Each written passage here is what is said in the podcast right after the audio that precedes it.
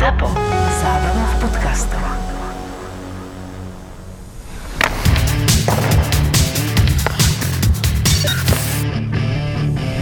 To si mám akože už teraz nechať narásť playoff bradu, alebo ako to funguje? Spýtal sa pred pár dňami dalasky Jamie Benn a vystihol tak trošku rozpačitú náladu hráčov, ale aj nás, fanúšikov NHL. Tak dlho sme čakali, či a ako sa dohrá táto sezóna, až sme teraz trochu zaskočení, že už žiadna základná časť nebude a 24 tímov zabojuje o Stanley Cup rovno vo vyraďovacích bojoch. My traja nehanební hokejoví bastardi s playoff bradami nemáme žiadny problém. Počas karantény sme úsilovne zarastali, popíjali a nahrávali naše epizódy v podcaste Nehanební hokejoví bastardi. Pozdravujú Pavel Tvaržik, Ahoj. Martin Fenčák Čauko. a Marek Matušica. Kedy sa začne hrať, zatiaľ nie je jasné, ale vyzerá to najskôr, najskôr na koniec júla, či začiatok augusta. To znamená, že tá vynútená prestávka môže trvať neuveriteľných takmer 5 mesiacov. Súťaž prerušili 12. marca. To je strašne dávno. Vy si chlapi ešte vôbec pamätáte, čo sa dialo v tejto sezóne? Je nejaký špeciálny moment, ktorý sa vám vybaví zo základnej časti? Lebo ja keď som sa zamyslel nad touto sezónou, tak ja som zistil, že to bolo tak strašne dávno, že si takmer na nič nepamätám. První gol v kariére Pekariného. To bola veľká sláva v Nashville. A to bolo v tejto sezóne? Áno. Vidíš, ako to bolo dávno? Ty Vidíš to? kokso. To je to, o čom hovorím, že my si už vlastne z tej sezóny nič nepamätáme a už, sa, už nám to splýva s tými predchádzajúcimi. Už nevieme, čo bolo v tejto nedohratej sezóne, čo bolo tento rok, čo bolo minulý rok a čo bolo minulú sezónu. Proste to absolútne splýva, bolo to tak strašne dávno. Tak dúfam, že trafím túto sezónu. Ten môj moment, o ktorom som chcel hovoriť, je 5 gólov Miku Zibanejada, keď rozhodol v predlžení e, zápas e, po nádhernej prihrávke Panarina. Pamätám si, ako mi ju Marek e, ráno Ježiš, púšťal. to bola nádhera. To bola prihrávka roka. Absolútne. A e, v podstate oni urobili niečo podobné aj v inom zápase, kde e, hrali New Yorkské derby z Islanders. E, Islanders vyhrávali, teda prehrávali 1-3 e, doma, vyrovnali na 3-3 v poslednej minúte, tuším. A potom Panarin opäť ušiel a krásne našiel Miku Zibanejada a ten takou bombou pomaly od modrej rozhodol ten zápas, že tie dva momenty tej spolupráce Panarin, Zibanejad a špeciálne tých 5 gólov eh, v tom jednom zápase Miku Zibanejada je pre mňa absolútny highlight eh, sezóny. To já bych chtěl připomenout jiný zápas, a ne tak divoký, ale úplně jednoznačný. A to je na ledě Montrealu, když hrál Boston, vyhrál 8-1. A na tom bydání tak nebylo nic divného. Pasterňák dával hat-trick, to úplně jedno. Ale montrealští fanoušci házeli bílé ručníky na led. V hale A Canadiens. pozri sa na to, sú v playoff. Sorry, v play To je druhořadé, to je druho, a, a samozřejmě jsou v playoff, ale, ale představ si fanouška eh, Montrealu Canadiens, podle mě nejslavnějšího klubu v NHL, větší eh, jméno v NHL není a oni musí házet bílý ručník, protože jejich tým prohrává 8-1 doma. To je, to je silné, to je silné kafe. A pozrel som sa na zoznam hráčov, ktorí dali 5 gólov, dokázali dať 5 gólov v jednom zápase. Neuveríš, Marek, Johan Francen dal 5 gólov 2. Uverím, si februára. pamätám. Áno, čo to bol za zápas? jasné. Ako mohol Johan Francen dať 5 gólov? No Johan Franzen mal takú sezónu alebo také obdobie, ešte predtým, než mal tie nešťastné symptómy otrasu mozgu, ktoré ho vlastne priviedli až na pokraj psychického vzrútenia, že on čo chytil do rúk, tak to premenil na zlato, respektíve na góly. Už po tej ére, keď odišli tie najväčšie hviezdy Detroitu, tak Francen bol najväčší kanonier a pred ním myslím, že dal 5 gólov v jednom zápase aj Sergej Fiodorov, takže Áno, vlastne Francen len pokračoval v tej tradícii Red Wings. Ako hovorím, samé veľké mená, okrem Lemieho, aj grecký pochopiteľne, Joe Newendike dal 5 gólov, Mats Sundin dal 5 gólov v jednom zápase. Uh, Dave Andrejčak tu je, ale je to zaujímavé meno a nie tak dávno. Uh, v novembri 2018 Patrick Laine dal v jednom zápase 5 gólov a tam bola zaujímavosť to, že jeden z divákov, ktorý prišiel na ten zápas vo Winnipegu, vďaka tým jeho piatim gólom odišiel zo štadióna z miliónov dolárov kanadských, ale aj tak poteší, nie? Počkaj, ako to súviselo, že on dal 5 gólov a on vyhral milión? Oni tam majú lotériu a vyžrebovaný divák podľa toho, čo sa udeje v tom zápase, tak e, niečo vyhráva a niečo získa. A od úplných hovadín samozrejme až po milión kanadských dolárov, ak hrá hráč domáceho mužstva, v tomto prípade Patrick Laine, dá 5 golov v zápase, lebo šanca je aká? Jedna, e, jedna... Tak no, milión. jednak milión, no. Aj keď za posledných pár rokov už druhýkrát. Teda v 2018 a v 2020. Najprv Patrick Laine a potom Mika Zibanejad práve v tejto sezóne. Mňa brutálne bavil uh, rozhovor otca a syna Debraskovcov pri rade pred zápasom Bostonu, myslím, že to bolo v Edmontone, keď sa otec Louis rozprával so synom Jakeom a možno ste to videli, držali si obaja taký poloúsmevný, ale profesionálny odstup v tom rozhovore, aspoň na úvod.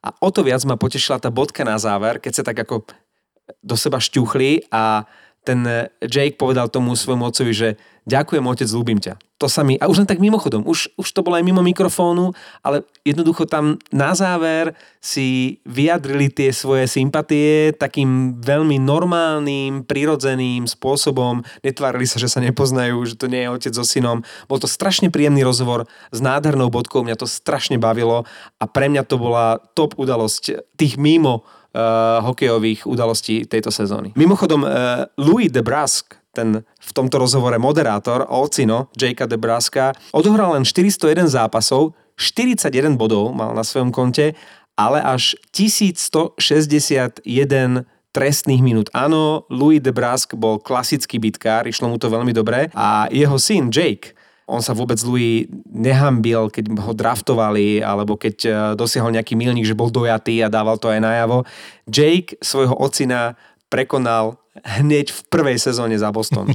Zatiaľ, čo jeho tatino Louis mal 41 bodov za celú kariéru, tak Jake 43 bodov hneď za prvú sezónu. V druhej dal Jake 27 gólov, otec za celú kariéru 24 gólov, takže nádherný no. príbeh otca a syna a ocino už teraz si môže no. povedať, že prekonal toho svojho otca.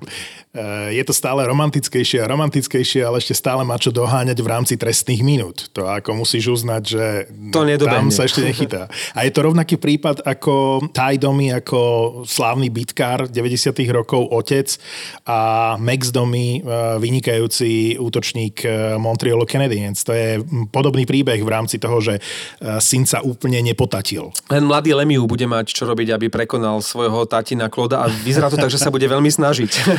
počúvaj, ale toto, on sa snaží veľmi a dnes ho spomeniem, takže uh, zapamätaj si tento moment, keď si vyťahol Brandona Lemieux a nie prvýkrát v našich podcastoch a ešte ho dnes raz spomenieme.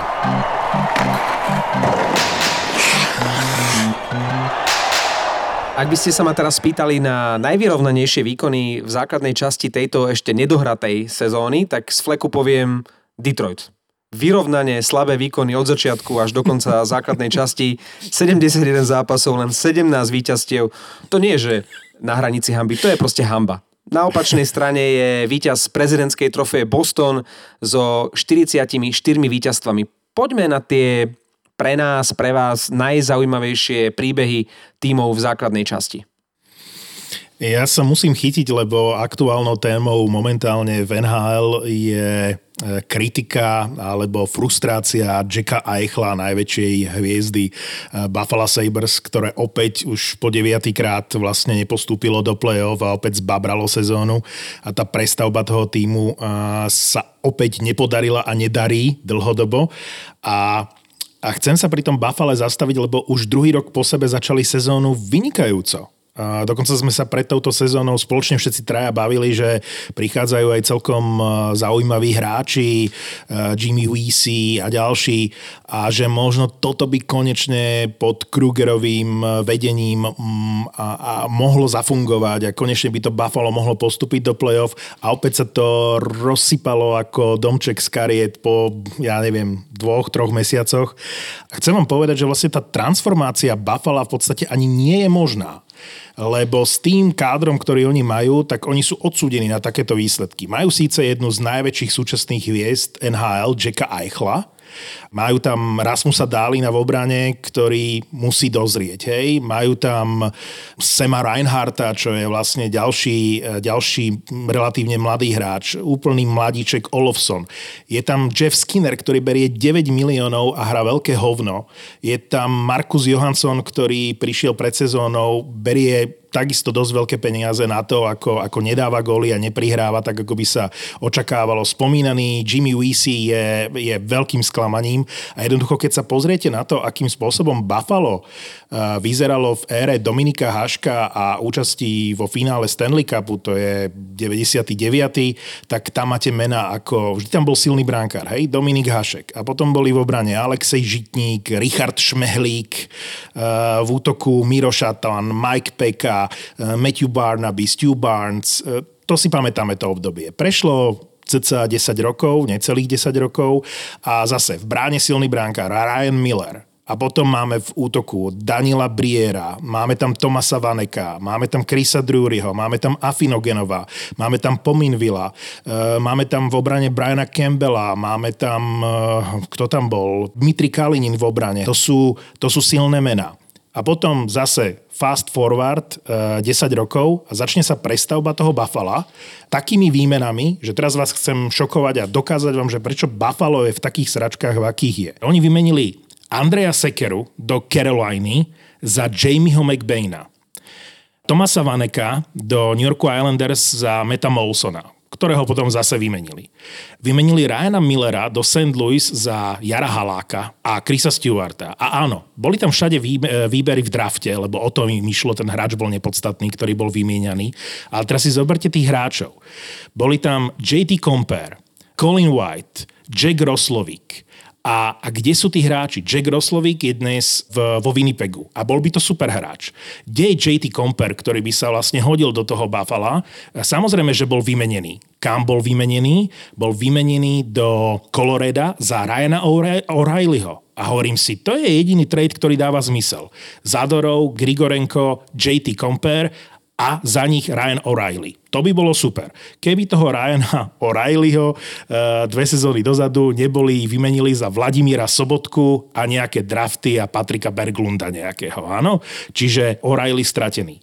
Potom tu máš úplne že brutálny trade v sezóne 2014-2015 a teraz sa budete smiať. Buffalo poslalo preč Tylera Myersa, momentálne najlepšieho obrancu Vancouveru Canucks, Brandona Lemieux, Joela Armiu, z Montrealu, uh, Drew Stafforda, OK, ten už bol starý, a prvé kolo draftu za Evandera Kanea a Zeka Bogosiena.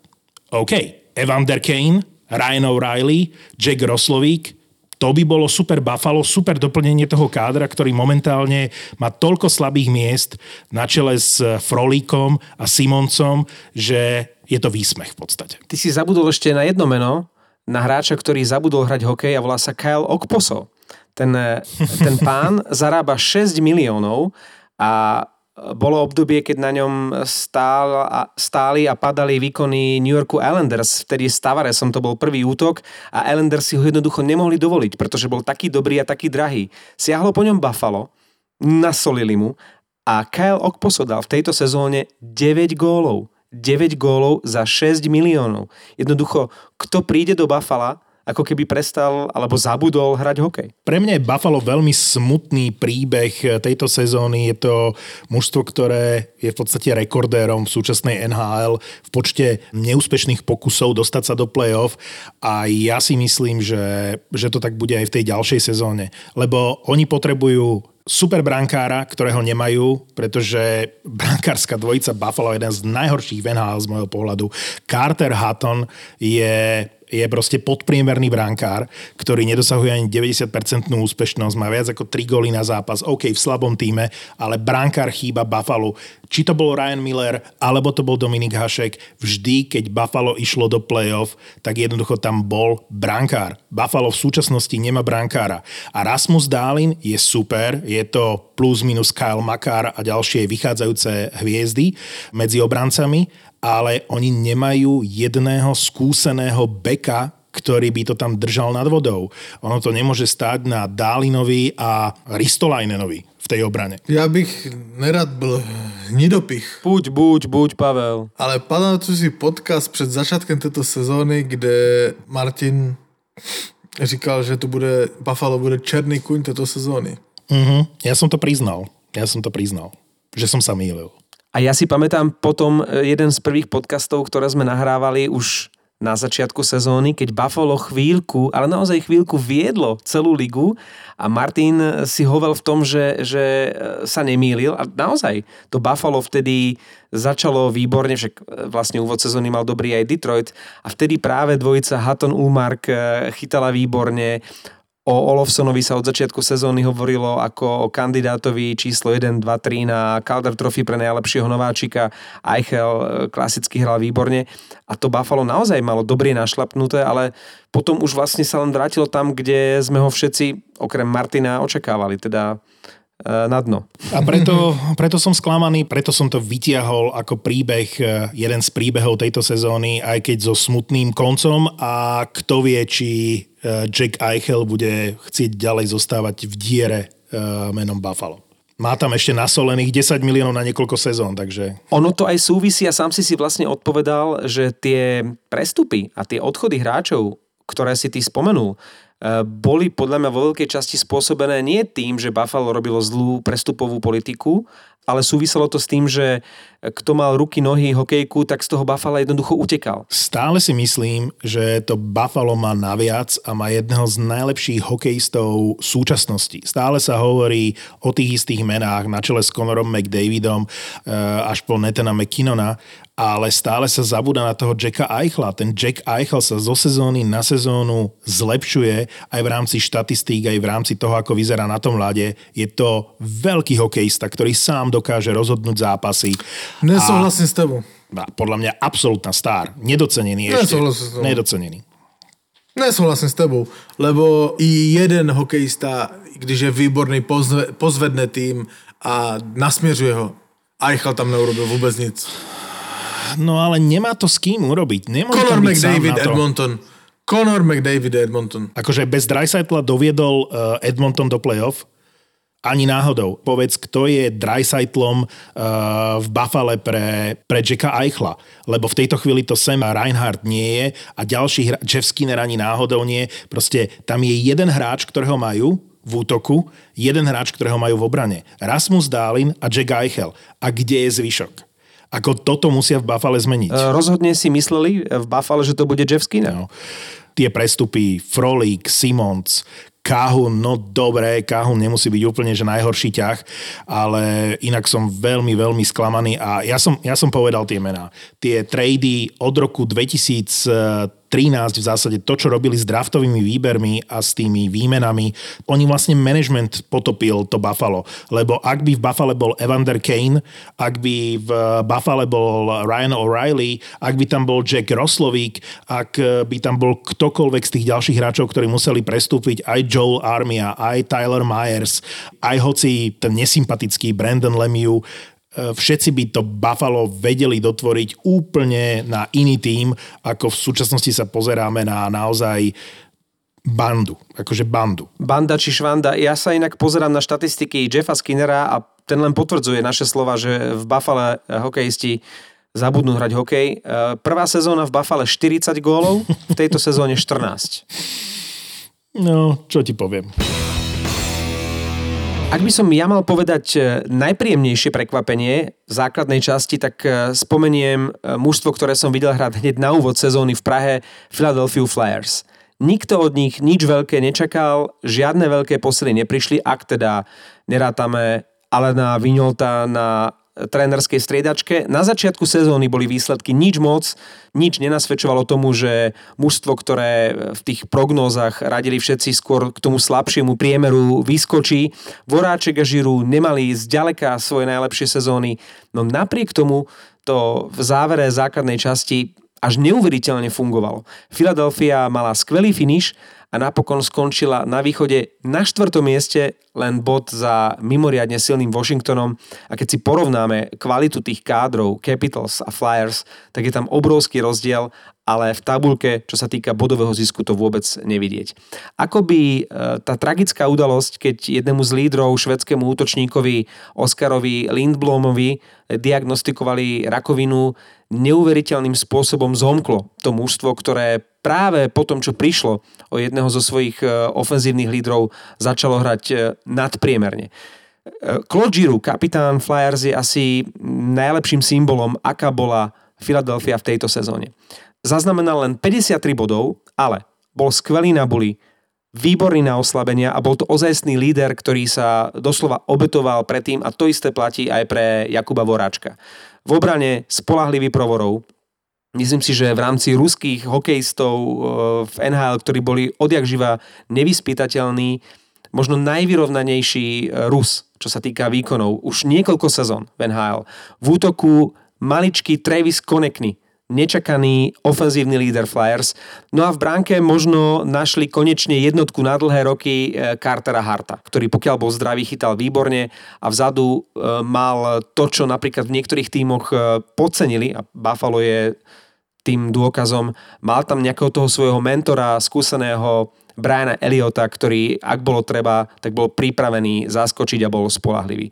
Takže Uh, Philadelphia Flyers pre mňa asi najpríjemnejšie prekvapenie tejto sezóny. Ten moment, kedy tomu Oscarovi Lindblomovi bylo diagnostikovaná rakovina, je podle mě zcela zásadní, protože předtím tak to byla ta stará Philadelphia, jsem tam dobrý, jsem tam špatný, ale od té doby jakoby se semkli, celý ten stadion, já nevím, jestli jste viděli, jak eh, začínala hrát Philadelphia doma, tak na všetkých sedačkách, na celém stadionu, každá sedačka měla štítek, takový až čtverkový velký štítek We fight for Oscar. Jak si říkal o tom Golmanovi, na co určitě Marto, Martin eh, naváže, ta jejich neuvěřitelná smůla ve výběru Golmanu, kdy nemohli najít jedničku a teďka se zdá, že ji konečne našli. Áno, áno. Carter Hart je konečne brankár, ktorý vyzerá naposledy možno kto Brian Boucher alebo niekto iný vyzeral celkom isto v bráne Filadelfie a vždy sa trápili s tými brankármi a konečne ho tam majú.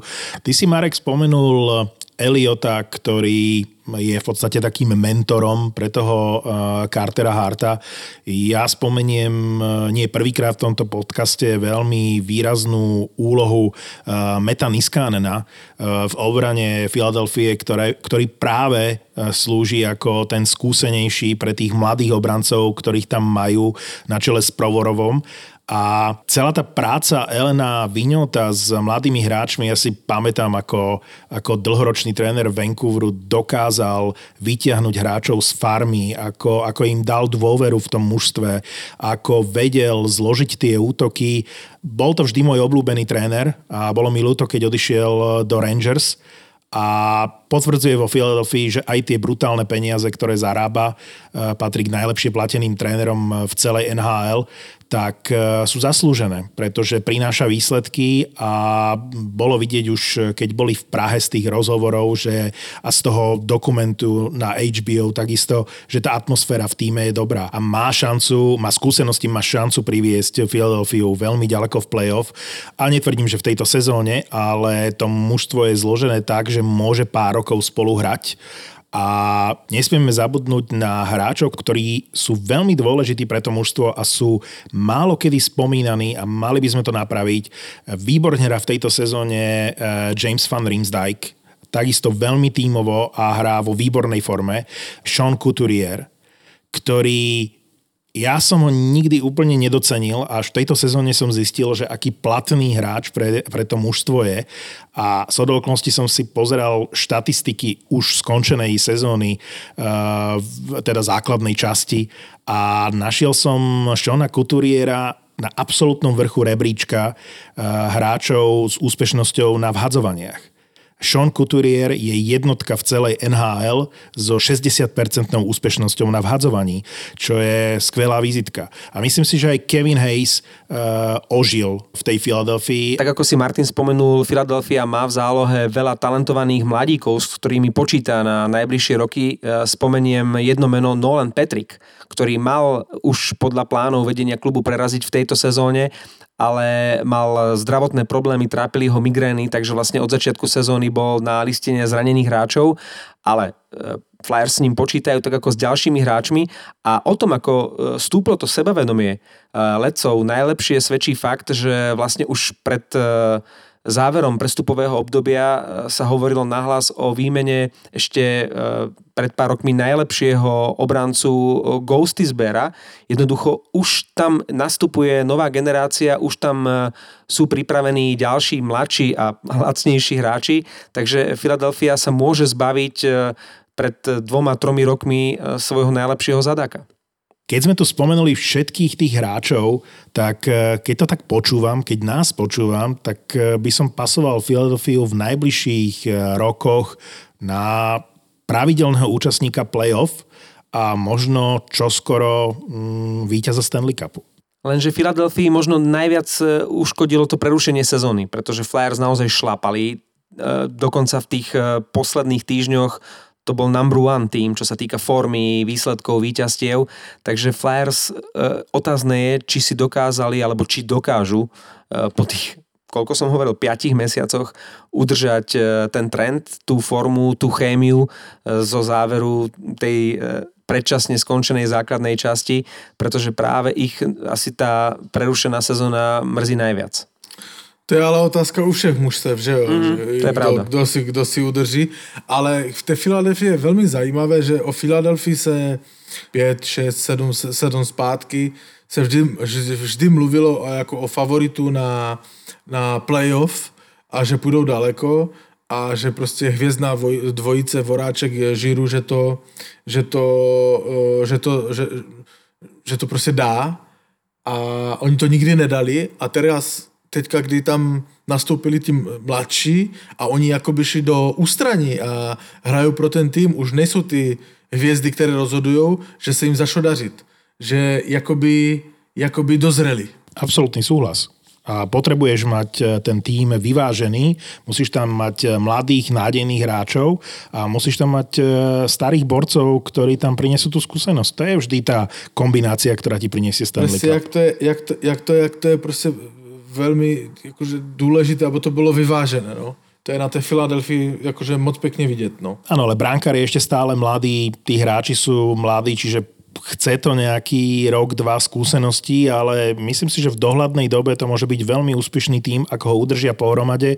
A keď som sa pozeral aj na mm, tú situáciu s e, platovým stropom a kde sa oni pohybujú, ako ho potrebujú podpísať, myslím si, že majú veľkú šancu udržať celý tým pohromade niekoľko rokov a že to môže byť veľmi silná Philadelphia.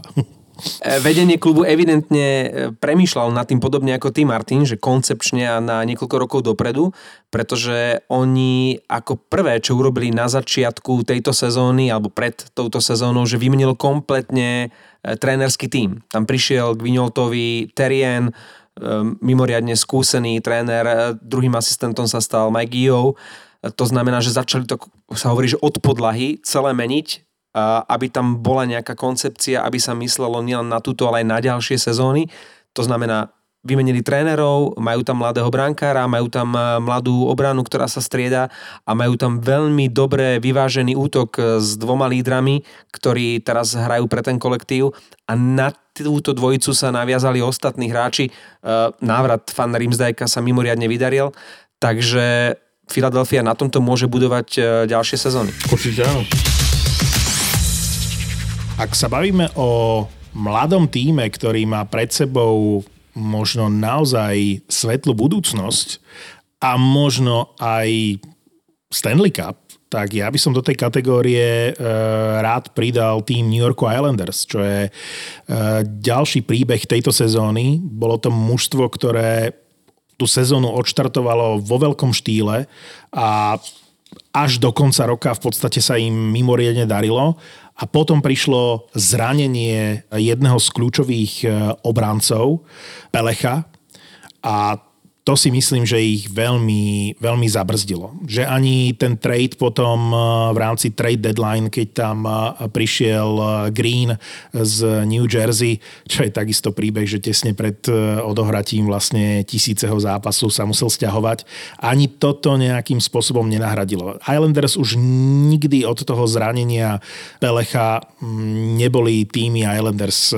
ktorých sme videli v prvej polovici sezóny a mali na mále predtým, ako sa nhl prerušila, aby, aby sa dostali do play-off. Čiže toto bolo pre mňa trošičku sklamanie a čakal som e, viac ofenzívy v defenzívnom týme a menej inkasovaných gólov, ako sme videli tesne pred prerušením nhl Takže pre mňa je to veľký otáznik, čo sa stalo aj medzi Barzalom a Trocom a aj celkovo s Islanders, ktorí vyzerali dokonale po minuloročnom playoff v úvode tejto sezóny alebo v jej prvej polovici. A počnúť s januárom to začalo proste padať po zranení Pelecha a ukázalo sa to, že je to rovnaká strata ako povedzme pre Carolineu, Dougie Hamilton alebo akýkoľvek iný kľúčový obranca a že jedna z najmenej docenených obranných dvojíc špičkových v celej NHL je dvojica Pelech Pulok a to je základ e, obrany New Yorku Islanders a za to tomu Berimu Trocovi e, myslím si, že patrí absolutórium, lebo to, ako on e, nastavil ten herný systém a to, aký priestor dal tejto obrannej dvojici a ako vytvoril tú, tú defenzívu Islanders, tak to je, to je paráda. Jediné, čo tomu chýba, je trochu viac voľnosti uh, Matthew Barzalovi, ktorý a to asi budem hovoriť za nás eh, troch, je jeden z top hráčov celej ligy a, a myslím si, že od neho môžeme čakať veľké kúsky. Ešte. Ja som hovoril, že on vyzerá ako hudáček, aj šikovné ruky má ako hudáček, ale nechcel by som povedať, že on je ako hudáček, ale hudáček je ako Barzal. Uh, Libora máme radi, ale... Málo kedy souhlasím s Fenčem, ale teďka musím dať za pravdu, že Islanders, ne, něco se tam brutálního stalo, lebo tento pád, a jde to nazvat pádem, nevíme prečo, ale je tam a pro mě eh, Matthew Barzal je hráč, který má největší potenciál v sobě mm-hmm. ze všech hráčů v NHL. On je jakoby stále není v té špičce, ale když se na něho díváš, tak si říkáš, že what the fuck, jakože prečo tam, prečo on, jakože prečo on není vedle Conora McDavida, nebo ne, on je prostě fantastický ale něco mu ještě malinko chybí, on je s největším potenciálem v NHL, v celé. Po odchode Pavla Daciuka z Zámorskej ligy je to pre mňa uh, hráč, na ktorého sa najlepšie pozera. Jednoducho tie jeho šikovné kúsky, to je, to je nádhera. A uh, opäť spomeniem Libora Hudáčka, ten už prestúpil z Liberca, tak podľa mňa Matthew Barzal by si mohol zobrať od e, Libora Hudačka príklad a prestúpiť. Jednoducho mal by, mal by pomýšľať, ak e, mu to takto v Islanders e, pôjde, respektíve nepôjde, ak tam bude taký nevýrazný a jednoducho bude sa tam možno aj v tom defenzívnom štýle Berryho Troca strácať, tak by mal porozmýšľať nad zmenou vzduchu.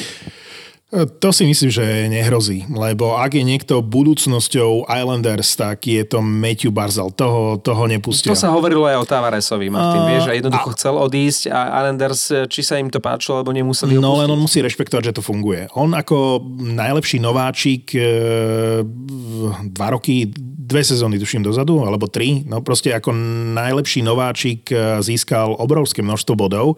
Potom prišiel Barry Trotz a v tom defenzívnom systéme už toľko neboduje, ale stále je to najvýraznejší útočník eh, Islanders a tá chémia, ktorá funguje medzi ním a Eberlím, ktorý eh, konečne je tým Eberlím, ktorý, v ktorého dúfali v Edmontone, tak eh, to je paráda. Akože je radosť sa pozerať na na prvé dva útoky Islanders určite a na obranu dvojicu Pelech Pulok. Ak im chytajú brankári, ak majú zdravú obranu, ak e, sa Barzalovi darí a má trochu voľnosti od Berryho Troca, tak to môže byť veľmi nebezpečný tým a jeden z veľkých favoritov na Stanley Cup.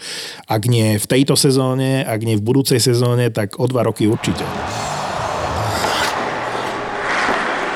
Príbeh JT Millera je jeden z najúžasnejších v tejto sezóne, ale to by ste ma vypískali, že tu vyťahujem Vancouver, takže ja len opäť spomeniem drobne. JT Miller, to je pre mňa hráč tejto sezóny. JT Miller Ne, ne, ne. Keď to budeš striať, tak to vystrihni potom, dobre?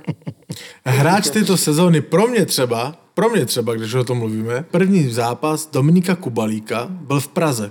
A pak byl nejlepší střelec v této sezóně z Nováčiku. A ja ťa musím podporiť, eh, lebo ten Kubalikov príbeh tejto sezóne je naozaj fascinujúci. Ja si pamätám, že ešte tesne pred tým pražským zápasom sa nevedelo, či vôbec eh, sa Kubalik do tej zostavy dostane. Oni mu dali tú šancu aj preto, že sa hralo v Prahe, ale Kubalik naozaj nastúpil v treťom útoku, myslím, že s Kempfom a hovorilo sa o tom, že bude mať najmä defenzívne úlohy, že bude nastupovať na oslabenia a že on má síce dobrú strelu, ale že on tak ten tretí, štvrtý útok a že bude bojovať o e, vlastne miesto v zostave. A on Presne bol tak. napokon najpríjemnejším ofenzívnym prekvapením a ukázal, že takýto strelec ako on, tak taký sa nerodí každý deň ani každý rok. On to sám říkal, že jeho největším cílem je se udržet v tom, tom prvním mužstve. A on to posunul úplně někam jinam, že hrál v podstatě od čtvrtiny sezóny v první léně a byl nejlepším střelcem Chicaga. To je podle mě velký, že velká věc. No dal v tejto sezóne viac golov ako Steven Stamkos. 30 gólov Kubalíka a 17. miesto medzi eh, najlepšími strelcami tejto základnej časti, tak eh, to je úplná paráda, to, to musím naozaj eh, klobúk dole dať aj ja. A len doplním, že medzi tými strelcami Max Pacioretty, ktorý dal v tejto sezóne 32 gólov ako Panarin. No a opäť spomeniem JT Millera z Vancouveru, 27 gólov, len o jeden gól menej ako Lajne. A to som chcel spomenúť pri tých strelcoch, lebo si vytiahol Kubalíka, takže aj iní dávajú góly. No, že iní dávali góly, no tak ty si ta, toho Millera zase musel vytáhnout. No, tak Tak vyťahnem Rileyho Smitha, lebo minule ste sa na mňa pozerali, že hm, prečo tu akože ospevujem Rileyho Smitha. A dnes sa na teba tak nepozeráme, lebo sa nevidím. OK, 27 gólov v tejto sezóne v drese Vegas, ako podľa mňa špičkový hráč. Kubalík vlastne zaskočil za hviezdneho Alexa de Brinketa, ktorému táto sezóna vôbec nevyšla. On pár hodín pred tým pražským zápasom podpísal trojročnú zmluvu za vyše 19 miliónov, pretože mal za sebou eh, sezónu s Ríšesnou. On dal v minulej sezóne 41 gólov a mal vlastne vo svojom veku na začiatku kariéry lepšie čísla ako Taves aj Kane. Lenže e, potom, ako dostal tieto rozprávkové peniaze, The Brinket absolútne vyhorel a v tejto sezóne len 18 gólov. Takže chvála Bohu pre uh, Chicago, že prišiel Dominik Kubalík tak trošku aj z núdze. Jednoducho tým už nemal nejaké peniaze navyše, aby rozhadzoval, takže Kubalík ktorý už nebol najmladší, ktorý prišiel z Európy ako vlastne nejaký hráč, ktorý sa niekde objavil a e, Chicago na neho získali práva, bol doslova pre Blackhawks darom z nebies. Může v tom pokračovat, jakože má pěkně našlapnuto. Držím Pavle, ale palce.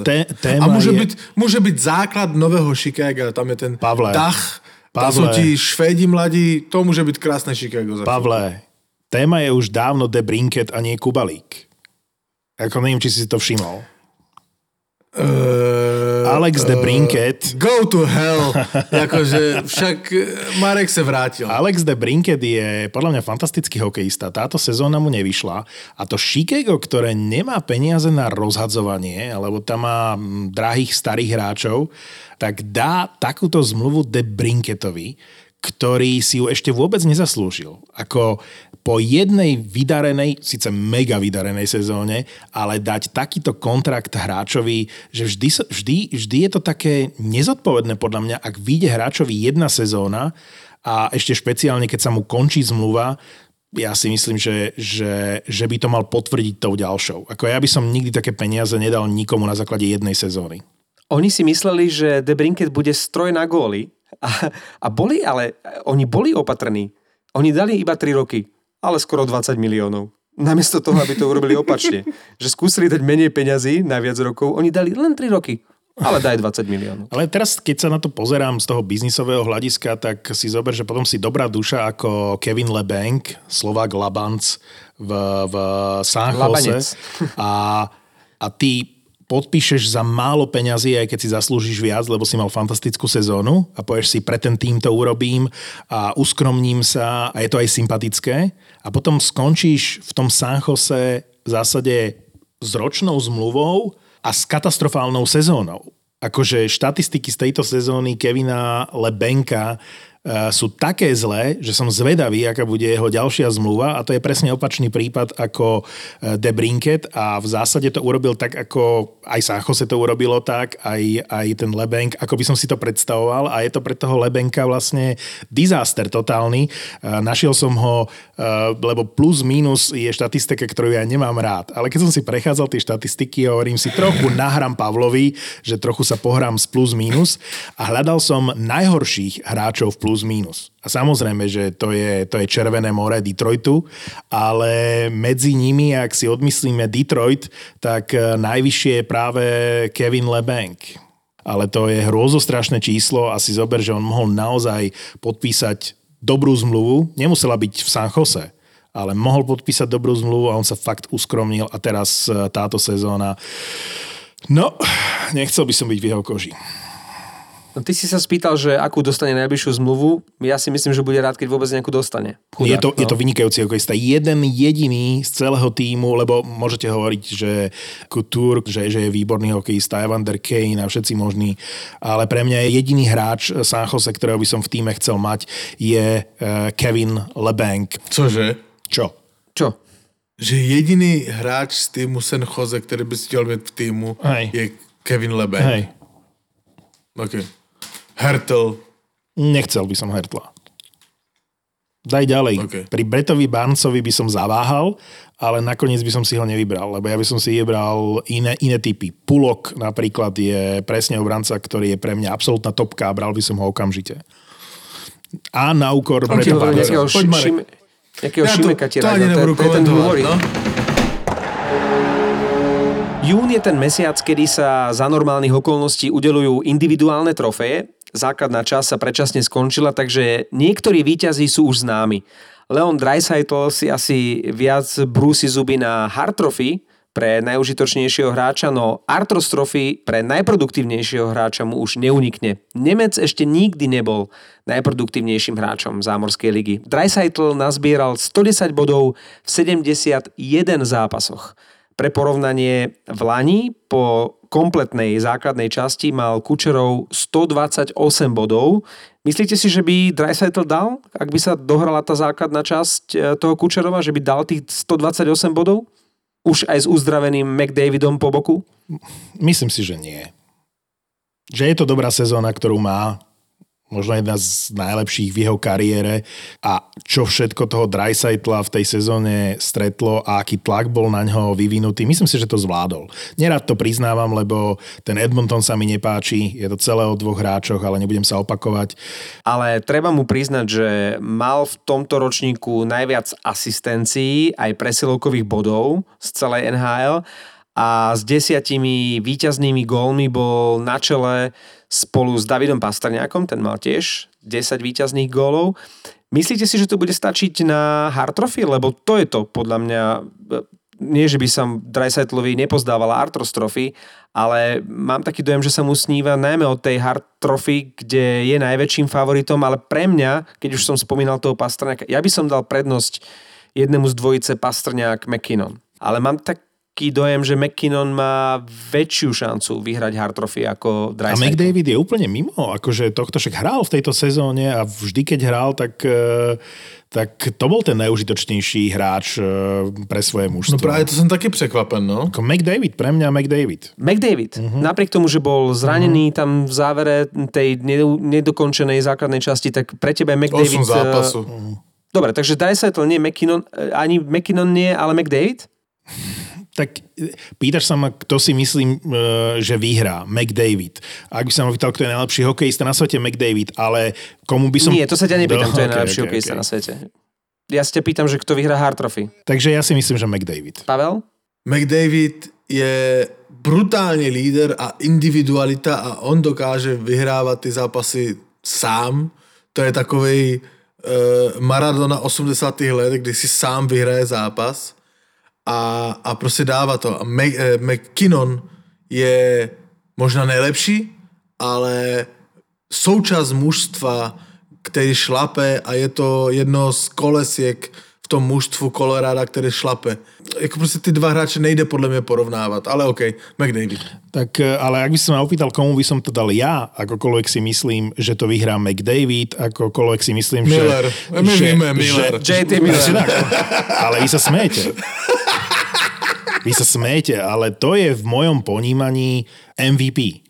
Lebo ak, ak ukážte mi hráča, áno, akože sú výrazní hráči, jedno či je to Eichel v Buffale, alebo je to Dreisaitl s McDavidom v Edmontone a v každom ústve by sme niekoho našli.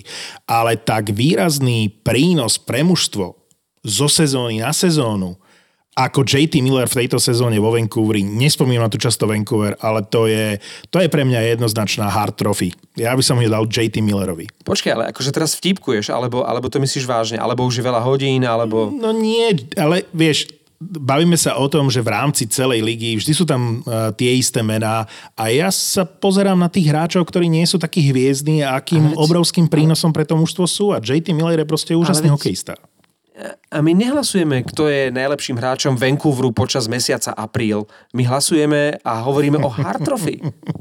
OK, tak McDavid. Marek, naprosto s tebou souhlasím. To, je- to je to stejné. Martin, to jak bys řekl, že bys chtěl dát hard trophy uh, Ale Barzalovi, ale- lebo on je ale nejlepší v tom. moju- moju Islanders, osobnú. Anebo chceš jí dát uh, hard trophy, ja nevím, tam Moju Tatarovi, osobnú... lebo on bol zrovna najlepší. Ale počujem ma, Eh, ja mám právo na moju osobnú hard trophy a v mojej nominácii by bol určite Barzal, určite by tam bol JT Miller a mohol by som sa ďalej zamyslieť. Ale, a Jack Eichel by tam asi bol takisto. Ako prepač, ale ako bez urážky, ale hard trophy pre JT Millera z Vancouveru to je hardcore trophy. hard trophy. Úplne v pohode, ako- úplne v pohode. Viete dobre, že mňa tieto, mňa No tieto veľké mená nebavia, takže... Mi, že tě nebaví, ale je třeba být v tomto objektivní, lebo... Však som, povedal som, že A McDavid... treba mať trošku aj súdnosť, akože chlapi. No, no. no. Dobre, tak poďme na uh, Rocket Richard Trophy pre najlepšieho strelca základnej časti NHL. Víťazmi sú dvaja, David Pastrňák a Alex Ovečkin. Útočník eh, Bostonu a útočník Washingtonu sa zastavili na 48 góloch, takže cenu si podelia. Po- Podelia alebo dostanú obaja? Ako to vlastne? Obaja. Obaja dostanú. Odliatok. Mm-hmm. Dobre. A Toto ma osobne veľmi mrzí, že sme nemohli vidieť e, tieto záverečné preteky, pretože aj jeden, aj druhý by určite prekonali hranicu 50 gólov a tam to ešte mohlo byť poriadne napínavé, takže škoda, že, že, že to je teraz 50-50, pretože aj Ovečkin, aj Pastrňák by do posledného zápasu podľa mňa bojovali o prvé miesto. Pavel vie aj, kto by to vyhral. Samozřejmě já bych byl velmi rád, kdyby to uh, můj pasta vyhrál a držel jsem mu palce. Jak si řekl, bylo to napínavé dokonce a mohlo to být úplně, že eh, tam byl ještě někdo třetí. Kdo tam byl třetí? Kubalík. Ne, Matthew. Est, Est, Aston Matthew se jim tam eh, motal a mohlo to být velmi zajímavé ke konci. Nicméně, co bych chtěl tady vyzdvihnout, tak je... Tuž, nevi, nevieme, ale tušíme. No? Ne, netušíte. Já bych chtěl vyzvihnout Ovečkina. Lebo v jeho věku se držet, samozřejmě celý, celá lajna Washingtonu hraje na něho, přesilovky jsou na něho, všichni víme, ale v jeho věku se udržet takto vysoko a, a být prostě zase nejlepším střelcem, tak eh, je obdivuhodné a klobouk dole. A Pasta samozřejmě, on je na vrcholu sil, on je mladý, on to, on to vyhraje ještě moc, mockrát, ale že Ovečkin se tam stále drží, je obdivuhodné. Ja som si pozrel percentuálnu úspešnosť e, strelby spomedzi všetkých hráčov NHL. Márne by ste tam hľadali Pastrňáka alebo Ovečkina, pretože tí potrebujú na tých e, 50 a viac gólov naozaj veľa pokusov, ale je to zaujímavý pohľad uh, na, na vrchol toho rebríčka. Připomeň, že první je JT Miller. A, mm, e, dal som si kritérium, že aspoň 100 striel na bránu. Hej? Aspoň tých 100 striel by to mohlo byť. Tak um, pre, mm, na treťom mieste je Mika Zibanejad s 20% úspešnosťou a má 208 striel. Hej? Čiže hýbeme sa niekde na úrovni 100 až e, 250. E, Leon Dreisaitl je na štvrtom mieste, takisto 20% na úspešnosť strelby, 218 striel v tejto sezóne. No ale na prvých dvoch miestach uh, sú hráči, ktorých by ste tam nečakali. Alex Killorn z Tampy má 130 pokusov eh, a 20% eh, skončilo v bráne. A na druhom mieste je hráč, ktorého sme v podcastoch spomínali, že sa nám v Toronte páči, bol zranený v úvode sezóny, Zach Hyman, a ten má takisto hm, pri viac ako 100 strelách na bránu 20% úspešnosť. Takže to som len chcel na doplnenie tej, tej streleckej potencie. E, Pavel dnes e, netypicky chválil Ovečkina, nie je Pastrňáka, ale pridávam sa k nemu e, veľká poklona pred tým, čo predvádza Alex Ovečkin, a teraz nemyslím iba túto sezónu, ale vôbec od začiatku kariéry. Ovečkin je jediným hráčom v histórii NHL, ktorý získal Stanley Cup, Conn Smythe Trophy, Calder Trophy, Arthros Trophy, Hart Trophy, Richard Trophy a aj Ted Lindsay Award, teda pre najlepšieho hráča podľa výberu hokejistov. Jednoducho fantázia. Teraz už môže mať vlastnú kanceláriu. Majú si, má si ju čím dozdobiť. Pamätáte sa na rozprávku Traja veteráni? Tak tento raz dvaja veteráni mali rozprávkovú sezónu. 33-ročný Tuka Rask a 35-ročný Jaroslav Halák si podelia William M. Jennings Trophy pre brankárov s najmenším počtom inkasovaných gólov. Rask túto cenu získa poprvý raz a Halák už e, druhýkrát, predtým v roku 2012, keď bol v pozícii jednotky v St. Louis spoločne s Brianom Elliotom. Za posledných 10 rokov vyhrali dvakrát William Jennings Trophy len okrem Haláka, len Crawford a Quick. Tým pádom sa musím asi spätne ospravedlniť Pavlovi, s ktorým som sa E, nedávno škriepil, keď som hovoril, že Crawford e, pre mňa nie je špičkový brankár a máš ty asi, asi pravdu ty, že e, asi by také úspechy, aj tieto individuálne trofeje, aj tie tímové úspechy, ak by to bol len priemerný brankár, ako som to ja vtedy tvrdil, nebol. Takže beriem späť, Crawford si zaslúži väčší kredit. No je to pro vás ponaučení, že ze mnou sa nemusíte hádať. Ja mám vždycky pravdu. To hla, platí hlavne pro Fenčaka. Je zaujímavé, že Jaro Halák je v zásade až mimo, je, je mimo prvej desiatky v rámci percentuálnej úspešnosti brankárov. Tuka Rask je, je hneď druhý za chudobinom, ak zoberieme do úvahy len brankárov, ktorí e, odchytali v tejto sezóne viac ako 25 zápasov. To poradie je naozaj zaujímavé, ale celú sezónu plus minus vyzeralo rovnako. Nakoniec sa to ustalilo na poradí chudobín, Rask, Kemper, Francouz, Merzlikins. Až potom sú uh, hviezdy typu Helibak, uh, Bishop, uh, Lenner, Halák a je tam prekvapujúce meno ešte na sedmičke. Antiranta, čiže Arizona má dvoch bránkárov v top, v top desine, ak, ak berieme 25 zápasov minimálne v sezóne a percentuálnu úspešnosť. No dobre, Tuka Rask sa teší z William Jennings Trophy prvej vo svojej kariére a brúsi si zuby aj na prvý Stanley Cup v pozícii jednotky, pretože má Stanley Cup, keď ešte kryl chrba Timovi Tomasovi. Môže v 33 vyhrať aj väzinu? pretože na začiatku sezóny s ním nikto nepočítal, v polovici sezóny sa vôbec o ňom nehovorilo v súvislosti s väzinou a teraz, už po skončení základnej časti, je zrazu údajne favoritom číslo 1 na trofej pre najlepšieho brankára. Ani sa nečudujem, ja by som ju dal. Úplne. A vec, ešte nedávno si hovoril, že Helebak. No tak... No presne, ale to, toho neposlouchej. Ale, ale... ale veď vy, kto počúva naše podcasty a vy dvaja špeciálne viete, že pre mňa sú favoriti Helibak, eh, Kemper, pre mňa je Francouz určite brankár, ktorý by sa mal zvažovať a nikdy sa zvažovať nebude. Pre mňa, vieš, keď sa, vždy keď sa o tom rozprávame, tak ten Boston je také úžasné mužstvo, Tampa je také úžasné mužstvo a predvádza také výkony, že samozrejme bránkar k tomu obrovskou mierou prispieva, ale asi je ľahšie chytať za obranou Bostonu a, a Tampy, a teraz hovorím o Vasilievskom a hovorím o, o Raskovi alebo Halákovi. A potom tam máš e, veľmi priemernú deravú obranu Winnipegu a fantastické výkony Halibaka. Ja sa na to takto pozerám, aby ste rozumeli môjmu JT Millerovi a môjmu Halibakovi. To, to proste je z pohľadu tých tímov, za ktoré hrajú. A preto z tej hviezdnej zostavy asi, asi ten Rask to vyhrá, ak pôjde ďaleko v playoff, ale áno, ako hovoríš, ja by som to dal Halibakovi. Rask je v současnosti nejvýraznější brankář NHL. Brutálně konzistentní, výborné výkony, po celou sezónu, bez větších propadů. Samozřejmě byly zápasy. Já si nepamatuju, kdy Rask vystřídal. Já si nepamatuju, kdy Rask pustil 4 góly. Jakože Rask má brutální výkony, konzistentní, dobré, už nevím, kterou sezonu za sebou a určitě si Ve- Vezinu zaslouží nejvíc ze všech. Ale to je dobrý challenge, nie? Aby sme zistili, že či Tuka Rask vôbec niekedy vo svojej kariére bol vystriedaný, lebo Ale, to je ty, dobrý no, ale pamatuješ si to, kde? Ja, ja, si, ja si ho vůbec nepamatuju, že by střídal. Ale veď e, preto som sa zamyslel. Myslím si, že minimálne raz sa to stalo v tejto sezóne.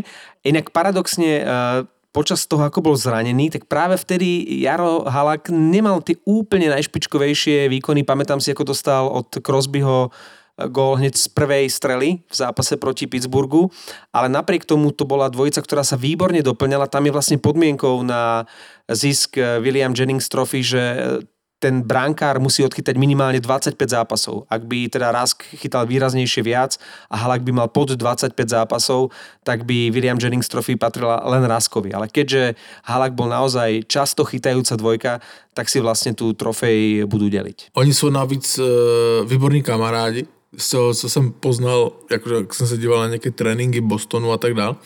A viděl jsem krásnou fotku a jestli ji najdu, tak ji určitě zavesím na náš velmi úspěšný Instagram. Eh, Tvoj, tvoj Instagram. když eh, v, při tréninku jeden chytá, tak ten druhý golman, a já teraz nevím, který byl který, ale vím, že to byl Rask s Halákem a jeden chytá a druhý sedí na brance při tréninku, hej, a zakrývá mu lapačkou výhled, tak aby nemohl vidět, kde ta střela jde. Pavle, teraz ti Áno. uh, dvakrát nahrám, lebo keď som to tam dobre videl, tak uh, ten váš Ritich je najlepší pri nájazdoch. Uh, úžasná bilancia Davida Riticha, ktorý v tejto sezóne vlastne neprehral ani jeden súboj v nájazdoch, čo je fantastické. A preto som si pozrel, kto, kto z hokejistov v NHL je vlastne najlepší na nájazdoch. A chcem vám povedať, že na prvom mieste je Jonathan Marcheso z Vegas, ktorý dal v tejto sezóne eh, 4 nájazdy z 5 a 80% úspešnosť na nájazdoch v tejto sezóne majú aj ďalší dvaja hráči.